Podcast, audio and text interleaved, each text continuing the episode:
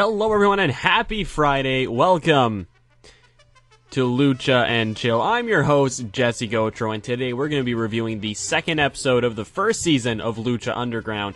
Now, if you guys missed the uh, review of the first episode, go ahead and watch that either on my YouTube channel at Jessie Gautreau or on WrestlingReviewCentral.com. Our podcasts are all there, and you can follow us on Facebook, on Twitter, even subscribe to us on YouTube, and hell, I'm on LinkedIn. Find me on LinkedIn. Uh, so this show started off with Big Ryck, Cortez Castro, and Cisco.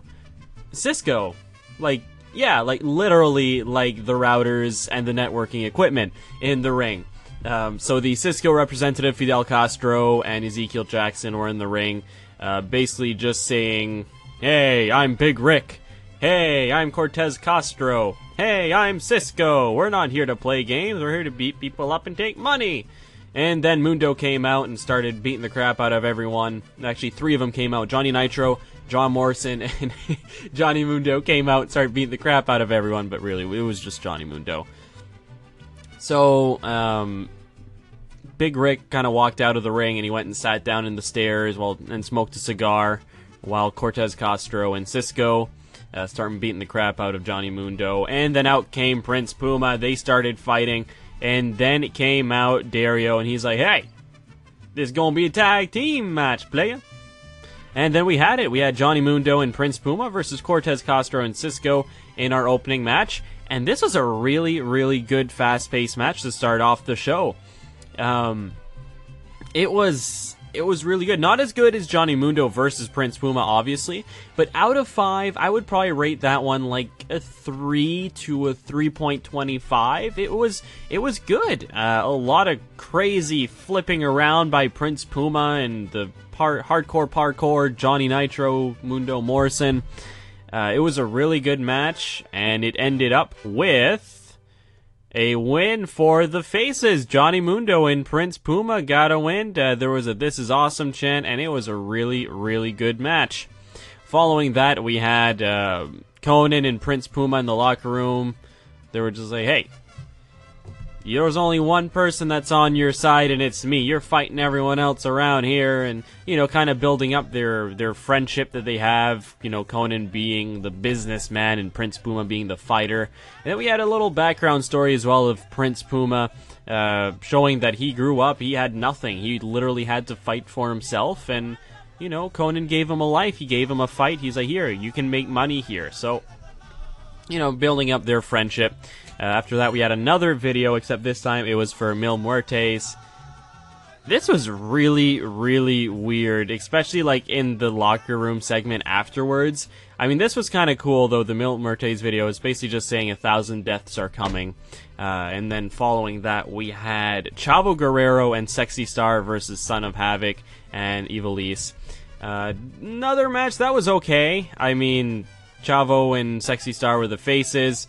You know, he got the tag, did a frog splash. Instead of attempting a pin, he just tagged her in, and she did some sort of rolling pin.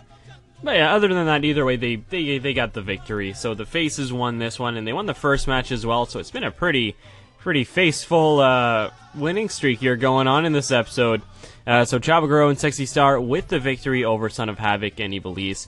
Uh, Sexy Star and Son of Havoc had a match last episode, and Son of Havoc completely destroyed her. She did put in some offense, but one backbreaker and it was done. So nice to see her and Chavo get some revenge. Now, after that, we had the background or the the backstage segment, sorry, uh, between Blue Demon Jr. and uh, Katrina. This was messed up. She just basically came in here, tapped him on the shoulder, and she licked him in the face. And then she's like, "A taste before a thousand deaths." So that was really messed up. Blue Demon Jr. kind of just wiped his face, which was kind of funny. Either that he's a germaphobe or homosexual, we're not exactly sure yet, but I'm sure that'll develop soon. Uh, but yeah, no, that was really weird. And after that, I believe it was, yes, it was the main event. We had a few, you know, backstage segments, but the main event came. It was Blue Demon Jr. versus Mil Muertes. Holy crap, that guy's big. He is a powerhouse. Um, Mil Muertes, obviously with the victory over Blue Demon Jr. in what was a good match. Now, normally powerhouses aren't that technical, but Mil Muertes is showing some potential here, and I'm not exactly sure what's going on with that stone that he has. That I think what happened is um, WWE had a lot of success with The Rock. so Lucha Underground has the Stone, and the Stone is basically the urn as well of Undertaker and Paul Bearer, and Katrina is like the Paul Bearer.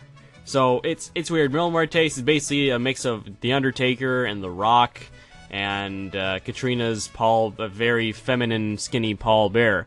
So after this match, Mil Muertes destroys Blue Demon Jr. and the heritage behind Lucha as well. That's what I got from it, anyways.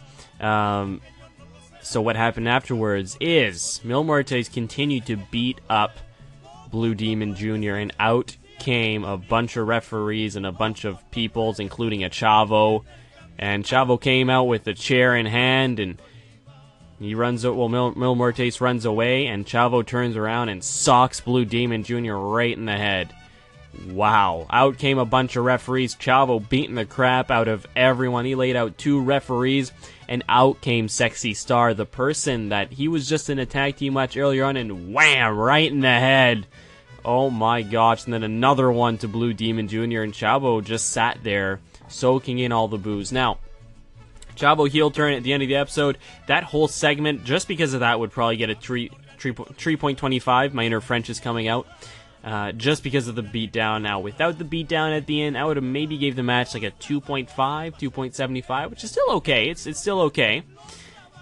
So, Sexy Star gets taken out on a stretcher, and just kind of left left the arena like that, and that's how the show ended. So, what I've been getting from Lucha Underground is the faces have all the t- showtime at the first, nearly like the first few matches, the mid card, but the main event is reserved for heels.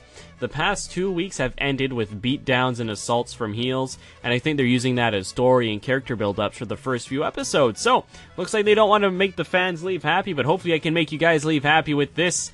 Uh, this results um, and review of Lucha Underground on our second entitlement of hashtag Lucha and Chill because Lucha Underground is now on Netflix, so I have no excuse not to watch it.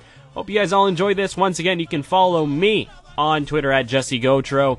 Follow us as well at Wrestling Review Central. There we have a website, a Facebook page, a YouTube account, and you can follow my own personal account if you're not on there already at Jessie Gautreau. So thank you very much, guys, and I'll see you next Friday for some more Lucha and Chill.